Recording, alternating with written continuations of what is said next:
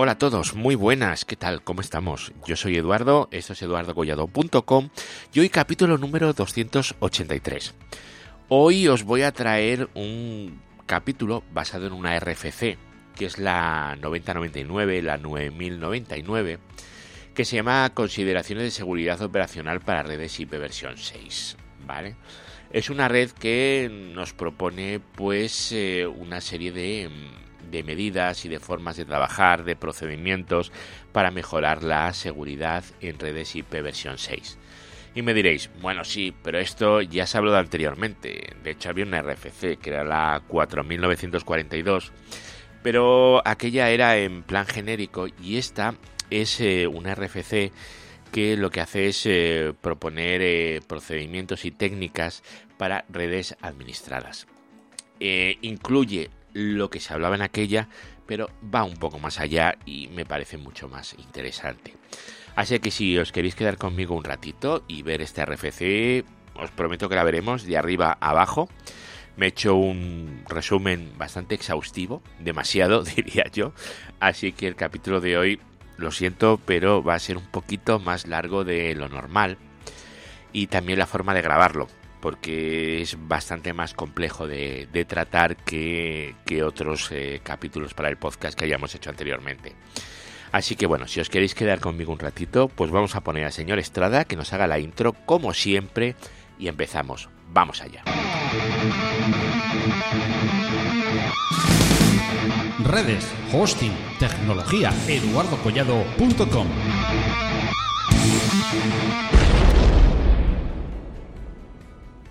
Había una RFC, que es la 4942, en la que se describían problemas de seguridad en el protocolo IPv6. Pero los administradores de redes, además de necesitar saber qué problemas son los que hay, cuáles se pueden encontrar, necesitan un documento más práctico y orientado a las operaciones para ver las ventajas y desventajas de las distintas elecciones que tenemos cuando estamos implementando IPv6. La RFC, la 4942, la primera, la que describía los problemas de seguridad, no sé si la recordáis, pero básicamente trataba 9 puntos. En el primero se hablaba del direccionamiento IPv6 y bueno, en la RFC se discutía pues qué tipos de direcciones IPv6 había y cómo podían ser llevados cada uno de los tipos para ataques, escaneos de red o cómo podían ser generadas o predichas las direcciones IPv6. En el segundo punto se hablaba de la autoconfiguración, de la capacidad de los dispositivos para autoconfigurarse en una red IPv6 y cómo eso podía ser explotado si no se gestionaba adecuadamente. Luego se hablaba también del NDP, el Neighbor Discovery Protocol, el protocolo de descubrimiento de vecino, que es un protocolo que en IPv6 es fundamental y se veía el tema de las vulnerabilidades en ataques como por ejemplo el tema del spoofing en el NDP, ¿vale? Luego también se hablaba de las cabeceras de extensión, porque en IPv6 ya sabéis que hay cabeceras de extensión y en la RFC 4942 lo que se analizaba era cómo podían ser utilizadas para ataques o evasiones. En cuanto a movilidad IPv6, la capacidad de IPv6 para permitir la movilidad de nodos también podía ser explotada si no se gestionaba correctamente. Todo esto nos lo contaban en la RFC 4942. Pero no solo esto, sino que además nos hablaban del multicasting, ¿vale? Porque en IPv6 tenemos un soporte ampliado para multicast, pero claro, este tiene sus propias consideraciones de seguridad. Luego también se hablaba de la transición y la consistencia, ¿vale? Cuando tenemos que cooperar simultáneamente en IPv4 e IPv6, pues podemos encontrarnos con preocupaciones de seguridad, ¿vale? Que se basan en los mecanismos de transición. Y luego en el routing también. RIPNG o OSPF versión 3, pues evidentemente también tenían sus consideraciones específicas. Y luego, por último, En aquella RFC, en la 4942, se hablaba de aplicaciones y servicios. Las aplicaciones que se comunican sobre IPv6 pues podían tener vulnerabilidades específicas debidas a la naturaleza del protocolo. Evidentemente, ese protocolo era una revisión y un recordatorio para la gente que implementaba y desplegaba IPv6, implementaban soluciones en IPv6, y lo que hacía era proponer las mejores prácticas. Era útil, pero nos faltaba una visión más práctica. Y esa visión más práctica es la que vamos a ver hoy aquí en la RFC 9099, que lo que hace, la que hemos venido a ver hoy, de la que vamos a hablar hoy en este audio, es analizar los problemas de seguridad operativa asociados con varios tipos de redes, ¿vale? ¿Y qué es lo que hace? Pues proponer técnicas y procedimientos de mitigación, de solución ante los problemas que hay. El documento, la RFC, la 9099, evidentemente es aplicable a redes administradas, ¿vale? Que son las redes empresariales, las de proveedores de servicios, o incluir también las redes residenciales administradas, ¿por qué no? ¿Vale? Cualquier red administrada. Lo que proporciona son, procedimientos, y lo que hace es dar una visión más práctica de cómo funcionan las cosas. La RFC 9099 trata varios puntos y vamos a ir empezando por el primero, ¿vale? El primero que trata, exactamente igual que la RFC 4942, muy parecido, va a ser el punto del direccionamiento. Y empezamos con la parte de direcciones IPv6. Y lo que nos dice es que la asignación y arquitectura de direcciones IPv6 que son cruciales para la seguridad. Vale, hasta aquí perfecto. También nos dice que es esencial preparar un plan de direccionamiento y estructurar para que el plan pueda desarrollarse, pueda llevarse a cabo y que sea seguro. Luego también hay un punto que se trata del RFC que a mí me ha sorprendido. Me sorprendió la primera vez que lo leí porque no me lo planteé como un problema de seguridad. Es si el espacio de direcciones es un PI o un PA, un Provider Independent o un Provider Aggregated, ¿vale? Y las implicaciones de seguridad que pueda tener ahí. Realmente la diferencia no es tanto el tipo de direccionamiento, sino quién tiene la propiedad administrativa de ese direccionamiento. Pero las diferencias efectivas son prácticamente inexistentes, ¿vale? La diferencia es quién es el dueño de esas direcciones IPv6. Eso es lo importante. Esto también nos lo podríamos llevar a IPv4, exactamente igual. Y luego también nos recomiendan proporcionar múltiples direcciones IPv6 a los hosts y permitirles utilizar nuevas direcciones sin solicitudes explícitas.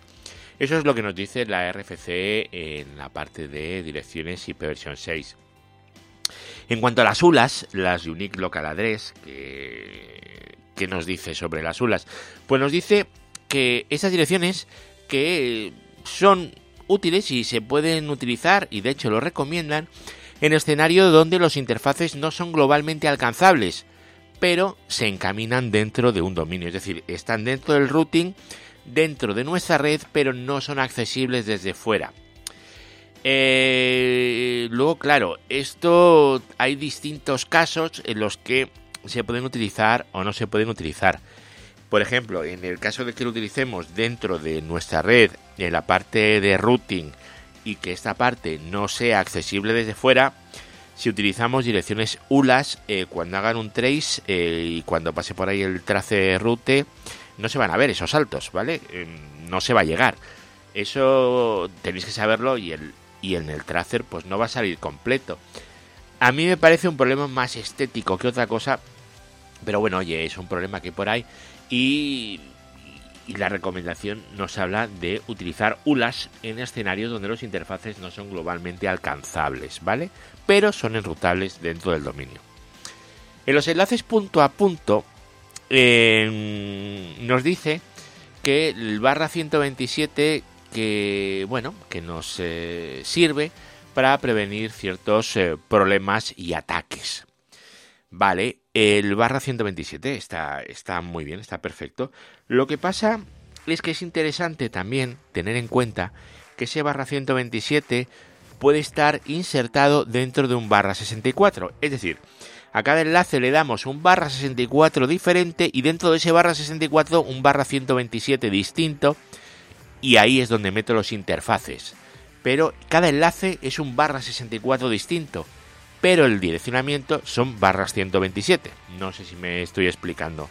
Estoy dejando el direccionamiento solamente dos direcciones para el enlace, pero no utilizo más 127, más rangos punto a punto dentro de un barra 64. Y luego también lo que nos dice es que en algunos entornos que utilicemos enlaces link local que se pueden utilizar, pero que, ojo, que tiene desventajas, y es lo que tenemos que tener en cuenta, ¿vale? Pues entonces tenemos que ver si utilizamos globales, utilizamos ULAs, pero siempre con ese barra 127 y, si me permitís el consejo, dentro de barra 64 independientes. En cuanto al direccionamiento de loopback, pues lo normal es reservar un barra 64 para el loopback, solamente uno, con uno es suficiente, y luego a cada dirección de loopback asignarle un barra 128.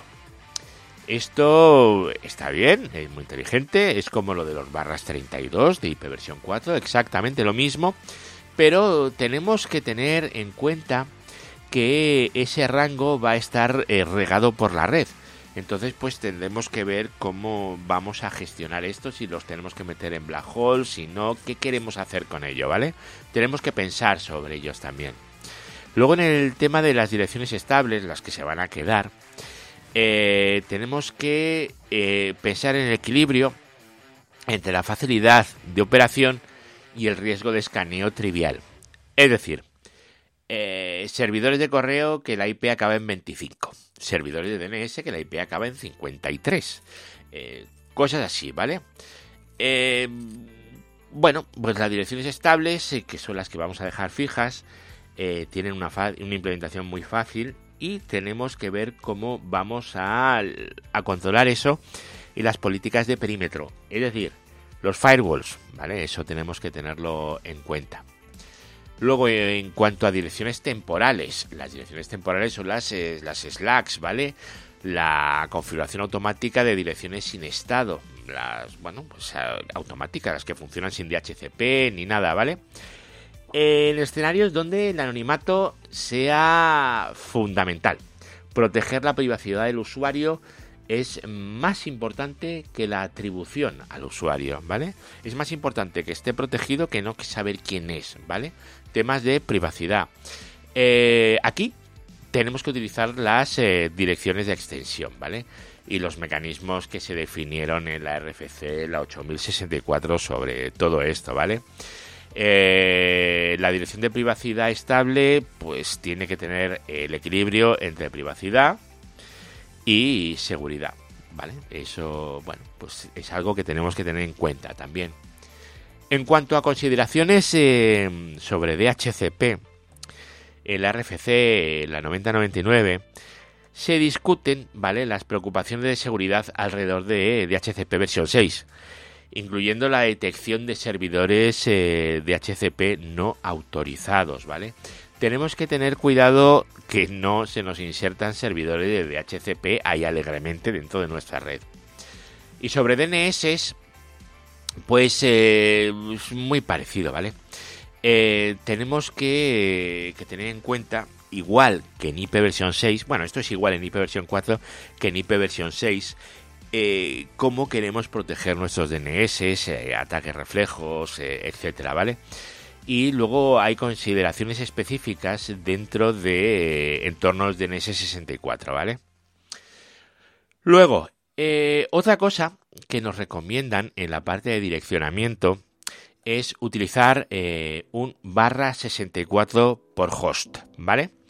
Además de las consideraciones de seguridad, las direcciones IPv6 también tienen que tener consideraciones de privacidad, ¿vale? Debido a su alcance global, es lo que nos dicen. Entonces nos recomiendan un barra 64 por host. yo me iría más a por interfaz, pero el RFC pone por host. En fin, yo os digo que si tenéis varios interfaces, en cada interfaz un /64. Consideraciones de privacidad de las direcciones, ¿vale? Además de las consideraciones de seguridad, ¿vale? Las direcciones IP versión 6 también tienen que tener consideraciones de privacidad debido a su alcance global, es decir, a que son direcciones públicas. Eso lo tenemos que tener siempre muy en mente. El siguiente punto sería hablar sobre los extension headers, sobre los encabezados de extensión, ¿vale? Porque los encabezados de extensión son la diferencia clave y fundamental entre IP versión 4 e IP versión 6. En IP versión 6 es necesario analizar toda la cadena de encabezados de extensión para encontrar el encabezado del protocolo de la capa superior, ¿vale? Los encabezados de extensión pues pueden provocar problemas de conectividad y despliegue debido a nodos que puedan descartar paquetes con estos encabezados. Es importantísimo que todos los elementos de la cadena, todos los equipos que están involucrados respeten todas las cabeceras de extensión. Y es crucial entender el papel de varios encabezados de extensión, cómo se van apilando, ¿vale? Y cómo los nodos intermedios deben de manejar los paquetes con estos encabezados. Luego, el orden y repetición de los extension headers, de los encabezados de extensión. Aunque bueno, hay recomendaciones sobre el orden y la repetición máxima de encabezados de extensión. Algunas implementaciones de IP versión 6 no siguen estas recomendaciones, así que cuidadito con eso, ¿vale? Y los dispositivos, los de borde, ¿vale? Los que están al final deben utilizarse para hacer cumplir el orden y las ocurrencias recomendadas, es decir, las repeticiones que hay de ciertos encabezados. Luego, los encabezados de extensión del hop by hop, los de salto, ¿vale? Este encabezado obliga a todos los nodos a inspeccionar y probablemente a procesar este encabezado, ¿vale? Lo que permitiría ataques de denegación de servicio. O sea, este encabezado puede utilizarse para eso, ¿vale? Las especificaciones actuales sobre este encabezado han considerado el vector de ataque y, bueno, y lo que permiten es que en algunos routers esta opción, la de los encabezados de salto, sea configurable, ¿vale? Hay routers donde tenéis una opción para configurar los encabezados del hop by hop. ¿Para qué? Para evitar el posible ataque de denegación de servicio, ¿vale? Esto me imagino que en un futuro todo esto funcionará de forma automática en todas partes, o no lo sé. Ahora lo podéis configurar cada equipo de una forma distinta, los que lo permitan, ¿vale? Luego, el fragment header, los encabezados de fragmento. Pues cuando tienes que fragmentar, pues lo utilizas, eso está claro, ¿vale? Y es esencial, ¿vale?, que los dispositivos de seguridad descarten fragmentos que no contengan toda la cadena de encabezados IP versión 6. ¿Para qué? Pues para evitar que puedan eludir los filtros sin estado. Y luego, encabezados de extensión de seguridad IP. Los encabezados de extensión de seguridad de IPsec, ¿vale? De seguridad IP, de IPsec, son necesarios para la seguridad a nivel de red, ¿vale?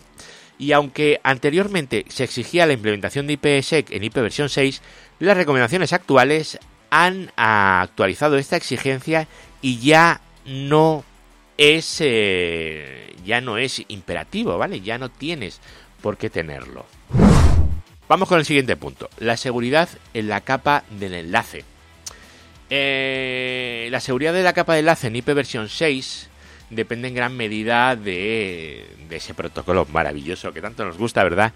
Que es el NDP, por las operaciones que hace el enlace.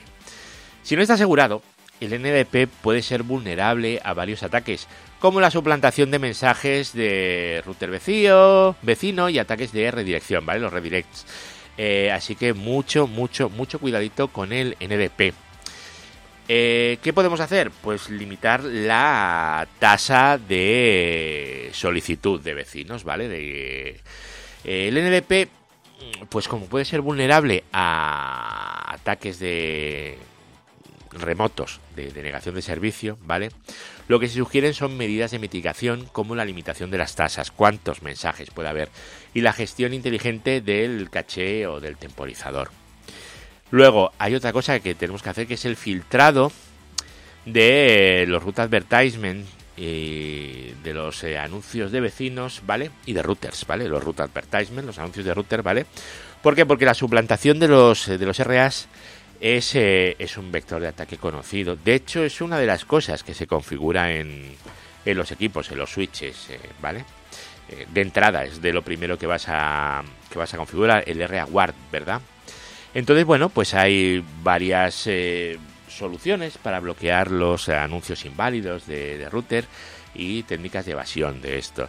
Se recomienda emplear, como ya os he dicho, RA-Guard y SAVI como primera línea de defensa. Esto, de hecho, lo suyo es que lo tengáis pues por defecto, que lo pongáis siempre y que siempre pongáis el RA-Guard. Vale, ¿cómo vamos a proteger el DHCP? Porque DHCP versión 6, V6, juega un papel importante en la configuración de las redes. No puede ser todo SLAAC, ¿verdad que no? No. Entonces, las amenazas más comunes provienen de servidores DHCP maliciosos o mal configurados, que puede ser, ¿vale? Entonces se utiliza una cosa que se llama DHCP V6 Shield, como escudo, pero en inglés, ¿vale?, para analizar los registros correspondientes. Luego, tenemos un tema que a lo mejor nos afecta a todos, pero bueno, que está ahí, que es la capa de seguridad del enlace 3GPP. El enlace 3GPP es similar a un enlace punto a punto y mitiga la mayoría de ataques relacionados con NDP. Bueno, el impacto del tráfico multicast. En IP versión 6 se utiliza multicast para los mensajes de señalización, ¿vale? A recordar que en IPv6 no hay broadcast, ¿vale? Utilizamos multicast para cualquier cosa, básicamente. El uso de multicast puede tener efectos secundarios en redes inalámbricas, ¿vale?, como el impacto en la vida útil de la batería. Recordad que estamos hablando de los móviles, ¿vale? Hemos hablado del GPP, aquí estamos hablando de móviles. Y luego también se discuten métodos para limitar los RAs y otros mensajes de Neighbor Discovery en redes inalámbricas, para intentar evitar lo máximo posible todo aquel tráfico que no vaya a ser efectivo para el usuario. ¿Por qué? Pues porque va a atacar de mala manera a la batería, a la duración de la batería. Y ese es un problema que tiene y que se trata ya desde el principio. Pero como decían en los dibujos animados, no se vayan todavía, que aún hay más. Tenemos la seguridad en el plano de control. La seguridad en el plano de control en IP versión 6 es realmente muy parecida a la de IP versión 4, ¿vale? Hay alguna diferencia específica, pero todo lo que tengáis para IP versión 4 es aplicable en IP versión 6. Tened en cuenta que la arquitectura de los routers a día de hoy mantiene una separación estricta entre el plano de forwarding y el plano de control del routing, ¿vale? De esto estuvimos hablando el otro día en el capítulo... ¿Vale? Estuvimos hablando aquí en el podcast, ¿verdad que sí? Luego, problemas de seguridad en el plano de control, ¿vale? El plano de control, implementado como un proceso genérico, puede ser atacado, inundando su cola de entradas con más paquetes de los que pueda procesar, lo que puede causar interrupciones en la red, un ataque de denegación de servicio. Técnicas de mitigación. Bueno, ¿qué podemos hacer? Pues descartar paquetes de control potencialmente dañinos antes de que sean encolados al procesador. Limitar la tasa de paquetes restantes en una tasa que el procesador pueda manejar, ¿vale? Podemos hacer ciertas cosas que ya se están empezando a implementar, sobre todo en el kernel de Linux y similares, ¿vale? Protocolos de control, ¿vale? Esto nos va a incluir OSPF versión 3, BGP, NDP... y también ICMP. Se deben de configurar listas de acceso, ¿vale?, los ACLs, para filtrar paquetes según criterios específicos y limitar la tasa de paquetes válidos.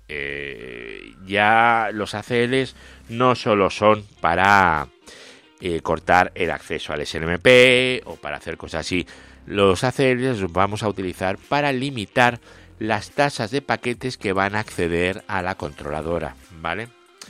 Luego, los protocolos de gestión el SSH, SNMP, NetConf, etcétera, también tenemos que hacer exactamente lo mismo que con los protocolos de routing que hemos dicho antes, ¿vale?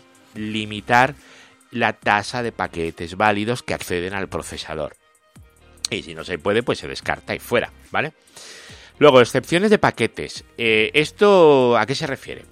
Pues a paquetes que requieren un procesamiento específico, como es la generación de los mensajes ICMP. Recordad que ICMP en IP versión 6 es toto, ¿vale? Entonces, pues tenemos que generar aquí mensajes para casi cualquier cosa, ¿vale? Entonces, en este caso, las ACLs de entrada no pueden mitigar un ataque al plano de control utilizando estas excepciones, ¿vale? La única protección, lo único que podemos hacer es limitar las tasas de esas excepciones en paquetes enviados al procesador. Es lo único que podemos hacer, así como cosa extra para protegernos sobre eso. ¿Qué más? ¿Consideraciones adicionales? Pues es importante limitar la generación de paquetes ICMP para preservar los recursos del procesador y prevenir ataques de amplificación. El ICMP tenemos que tratarlo con mucho cuidado en IP versión 6. Y algunas plataformas implementan esta limitación de tasa por hardware, ¿vale? Cualquier router ya de un switch de un tamaño decente lo va a hacer esto por hardware, ¿vale?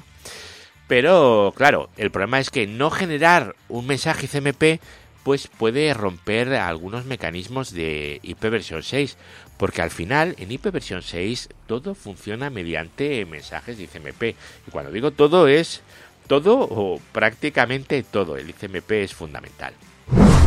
Y llegamos a la parte de routing, la seguridad en el routing, en el encaminamiento de IP versión 6, ¿vale? Lo que hay que decir es que es muy similar a lo que haríamos en IP versión 4. Con excepciones, ¿vale?, para la autenticación de vecinos en OSPF versión 3. Es así, lo único un poco especialito.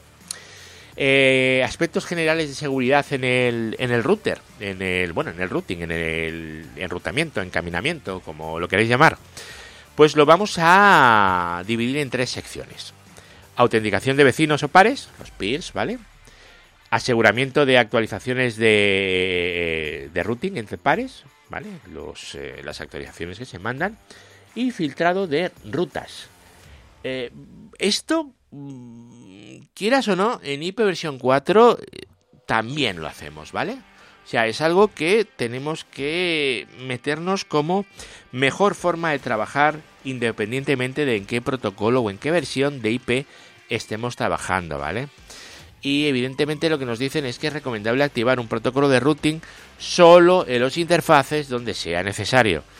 Exactamente igual que en IP versión 4, ¿vale? De hecho, cuando configuráis OSPF, por defecto le ponéis Passive Interface Default, ¿verdad? O sea, por defecto los interfaces son pasivos y no participan en el proceso de routing.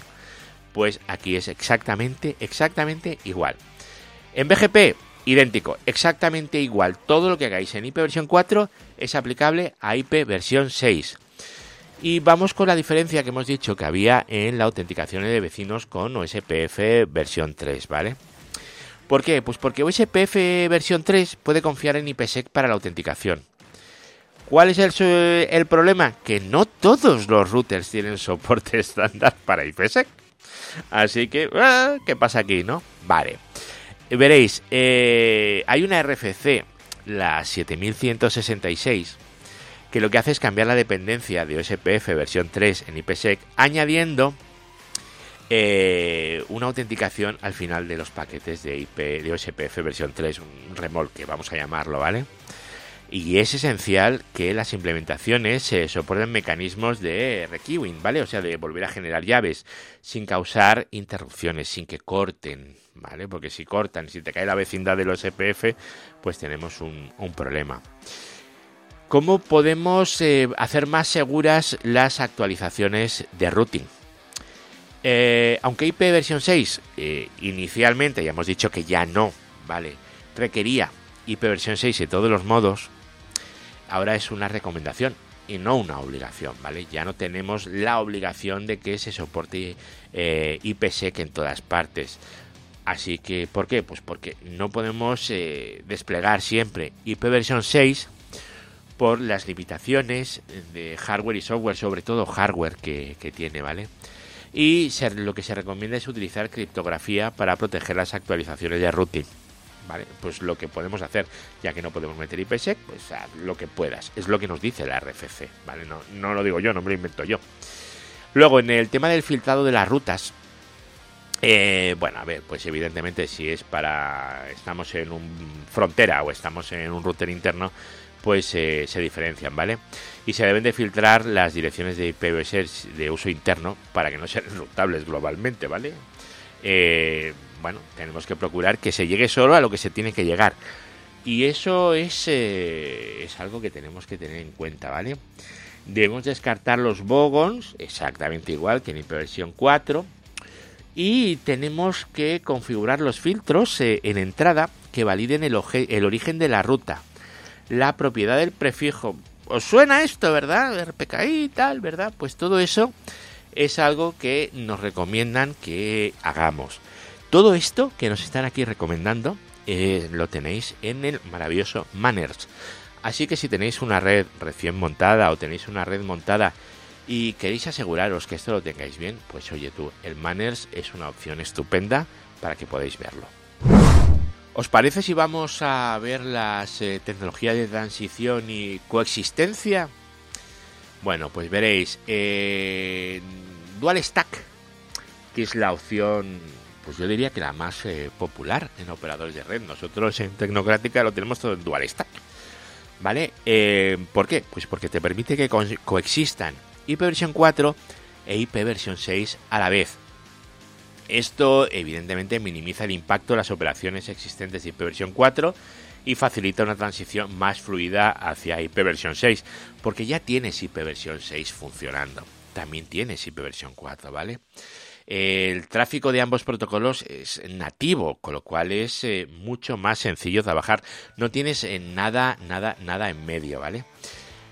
Lo que pasa es que requiere la gestión de las dos pilas de red en paralelo. ¿Y esto qué pasa? Pues que aumenta la complejidad. Necesitas tener OSPF y OSPF versión 3, por ejemplo, ¿vale? Necesitas tener control del NDP y controlar pues las cosas que haya que controlar IP versión 4, ¿vale? Bueno, duplica también la exposición de nuestros equipos y tenemos que tener pues la seguridad muy interiorizada, porque vamos a tener todos los problemas de seguridad que podamos tener en IPv 4, más todos los que podamos tener en IPv 6. Entonces tenemos que tener cuidado con absolutamente todo, ¿vale? En términos de seguridad, lo que podemos decir es que es vital proteger ambos protocolos. Y las políticas de seguridad para IPv 6 tienen que ser coherentes con las de IPv 4, ¿vale? Porque si tenemos unas políticas de seguridad en IPv 6 y otras en IPv 4... pues siempre podemos aprovechar brechas de seguridad. Por ejemplo, por aquí no podemos pasar con IPv 4, pero sí con IPv 6, y por otro lado al revés. Tenemos que tener mucho cuidado de que haya una consistencia entre las políticas de seguridad de ambas versiones del protocolo IP. Luego, tenemos que tener herramientas como por ejemplo ACLs, listas de acceso, firewalls con inspección de paquetes y firewalls de aplicaciones, ¿vale? Todo esto es fundamental para proteger las redes y las aplicaciones, los aplicativos que tenemos ahí detrás. Todo esto estamos hablando de cuando tenemos Dual Stack, ¿vale? También tenemos que mantener la congruencia de las políticas de seguridad de ambos protocolos, que os he dicho antes, ¿vale? Las reglas de firewall de IPv6 y las de IPv4 tienen que ser equivalentes, ¿vale? Evidentemente no controlamos lo mismo, porque, por ejemplo, el protocolo ICMP no funciona igual en IPv4 que en IPv6. Pero si tenemos expuesto un servicio de NTP y lo tenemos expuesto en IPv4 y en IPv6, pues si lo filtramos en un protocolo lo tendremos que filtrar en el otro. Tenemos que tenerlo todo que sea consistente. Luego tenemos que tener en cuenta también que en IPv6, que es una cosa específica de IPv6, siempre vamos a tener conectividad extremo a extremo, siempre, ¿vale? Así que tenemos que fortalecer los dispositivos contra amenazas, ¿vale? Es decir, los firewalls, el NF tables, los Debians, siempre, ¿vale? Ya no digáis aquello de, no, es que bueno, como tengo un NAT en medio. No, aquí eso no existe. Aquí tenemos que tener los firewalls en los PCs, en todas partes, ¿vale? Y luego, también tener en cuenta que los sistemas operativos tienen habilitado el IPv6 desde hace muchísimos años, ¿vale? Pero puede ser que podamos atacar redes IPv6 only a través de direcciones IPv6, IPv4 only, perdón, a través de direcciones IPv6, ¿vale?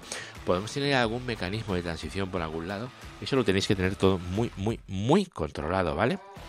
Luego, por ejemplo, hay una RFC, que es la 7123, que lo que hace es explorar las implicaciones de seguridad del soporte nativo de IPv6 y las tecnologías de transición o coexistencia que hay en IPv4, en IPv4 only, ¿vale?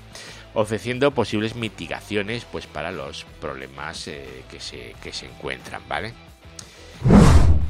En cuanto a mecanismos de encapsulación, tenemos que tener en cuenta que existen numerosos túneles con casos de uso específicos, ¿vale? Y si no están protegidos con IPsec u otro método de cifrado, no tiene por qué ser IPsec siempre, ¿vale? Pueden presentar problemas de seguridad, veréis. Inyección de túnel. Aquí un actor malintencionado puede crear un paquete que parezca legítimo. Aquí tenemos que tener cuidado con eso. Intercepción de tráfico. De tráfico sin cifrado, ¿vale? Cualquiera puede interceptar el tráfico que no va cifrado. Eso lo podemos hacer, probar meteros en una red de broadcast, por ejemplo, con un Wireshark. Ahí lo tenéis. Robo de servicio. Un usuario no autorizado puede usar un túnel de forma gratuita, ¿vale? Y te están robando el servicio al final. Ataque reflejo. Aquí, ¿qué es lo que se hace? Aquí lo que se hace es inyectar paquetes con direcciones que no coinciden, ¿vale? Y luego evitar las políticas de seguridad. El tráfico malintencionado puede pasar desapercibido por un firewall o un sistema de prevención si conseguimos evitar las políticas de seguridad. Para mitigar todos estos problemas, se recomienda bloquear los túneles automáticos, o al menos ciertos tipos de túneles automáticos, y aplicar filtros, ¿vale? Vamos a ver, túneles estáticos site to site, sitio a sitio, ¿vale? Estos son los más seguros, ¿vale? Porque tienen una configuración estática, pero pueden ser susceptibles de ser interceptados, ¿vale?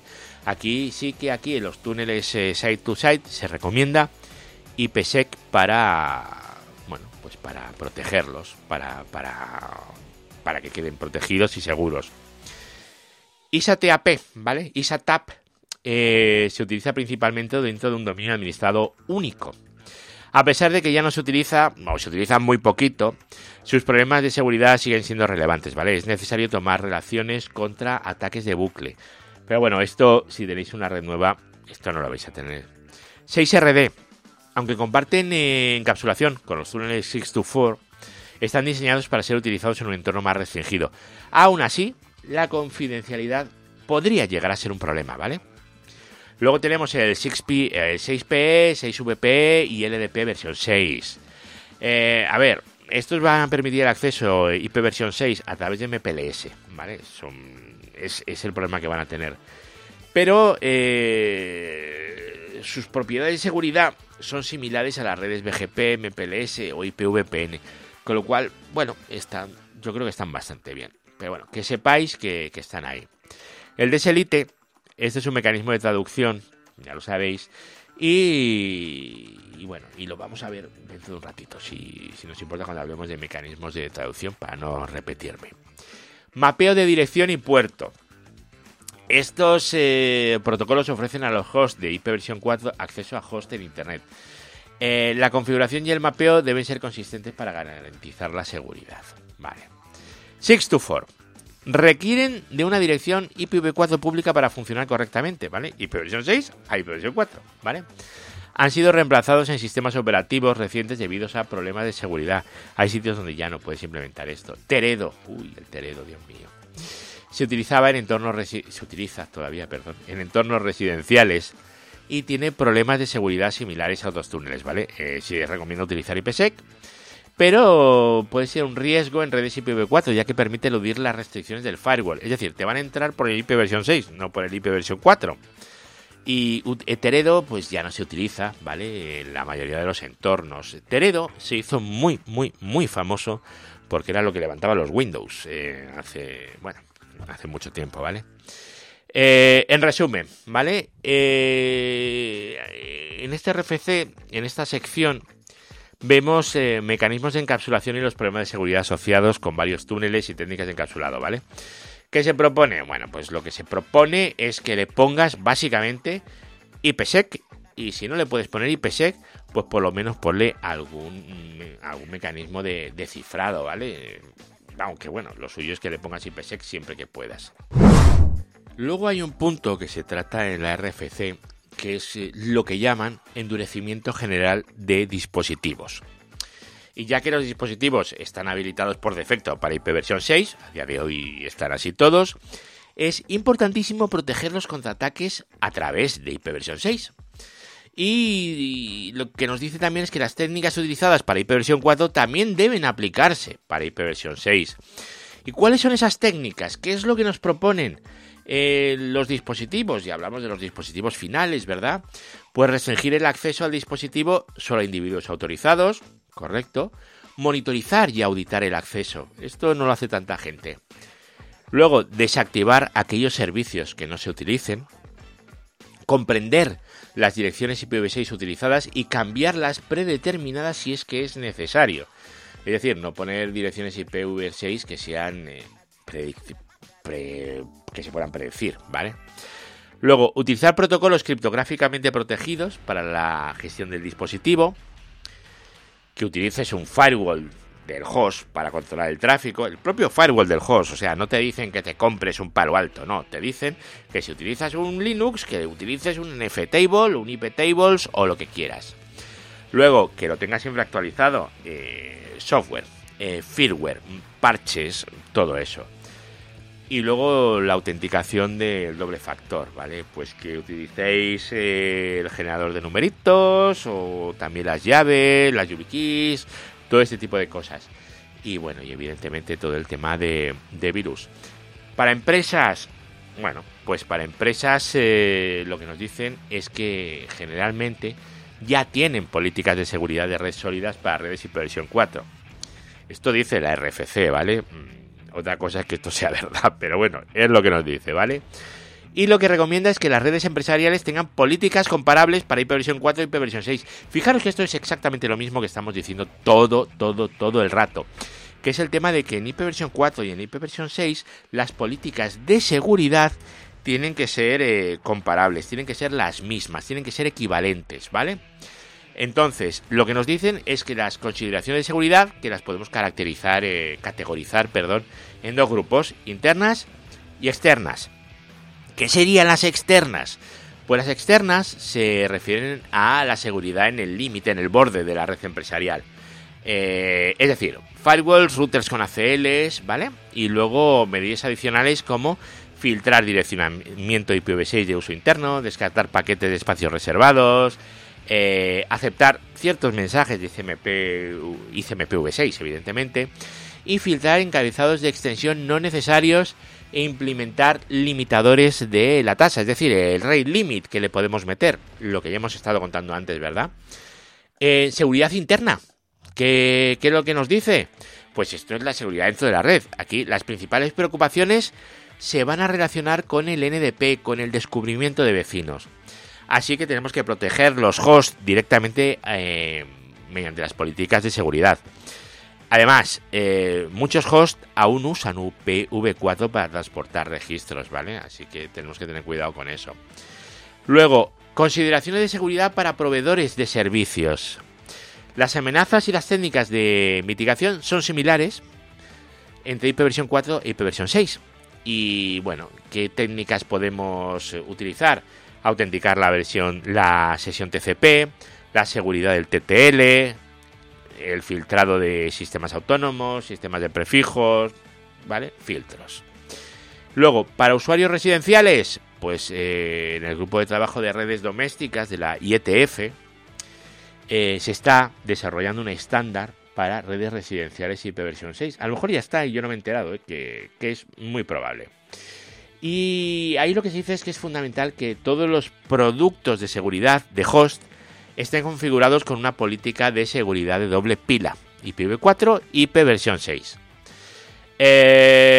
Bueno, luego evidentemente nos ofrece, si vais a la bibliografía del RFC 9099, no sé cuántos folios de bibliografía tenéis, ¿vale? Así que lectura adicional tenéis un montón que bueno, que está ahí. Si tenéis tiempo, ganas, energía y mucha curiosidad, ahí la tenéis. Y luego las consideraciones de seguridad. Y es que esta RFC, la 9099, lo que hace es ofrecer una visión general sobre las consideraciones de seguridad al operar una red IPv6, lo que os he estado contando, tanto para redes que solo son IPv6 como para estrategias de coexistencia IPv4, IPv6, Dual Stack, en fin, todo ese tipo de cosas.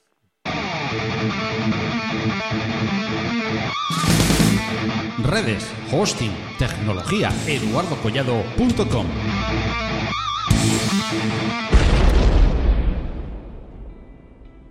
Yo ya he avisado antes que el capítulo de hoy era un poquito más largo, así que he intentado hacerlo lo más corto posible, pero como podéis ver es un documento francamente interesante y espero que con este audio se os haya abierto un poco la curiosidad de ir directamente a la fuente, que os la dejo en las notas del programa, y echarle un ojo.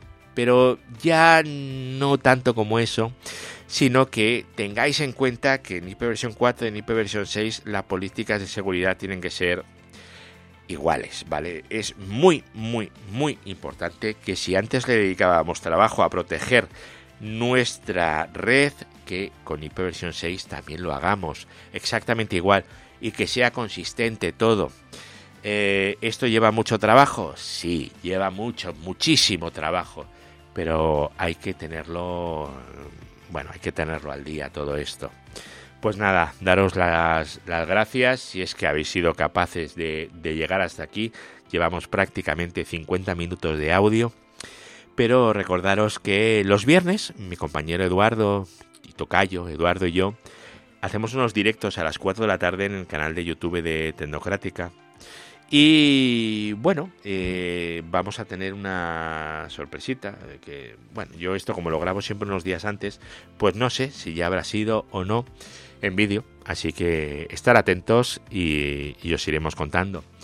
Y luego nada, ya sabéis que en eduardocollado.com tenéis ahí a la derecha los enlaces del grupo de Telegram y de los canales, por si los audios, que ahora ya somos muy modernos y ya no usamos feeds, en vez de leerlo por el feed, lo queréis que os llegue directamente por Telegram, pues esa posibilidad también existe.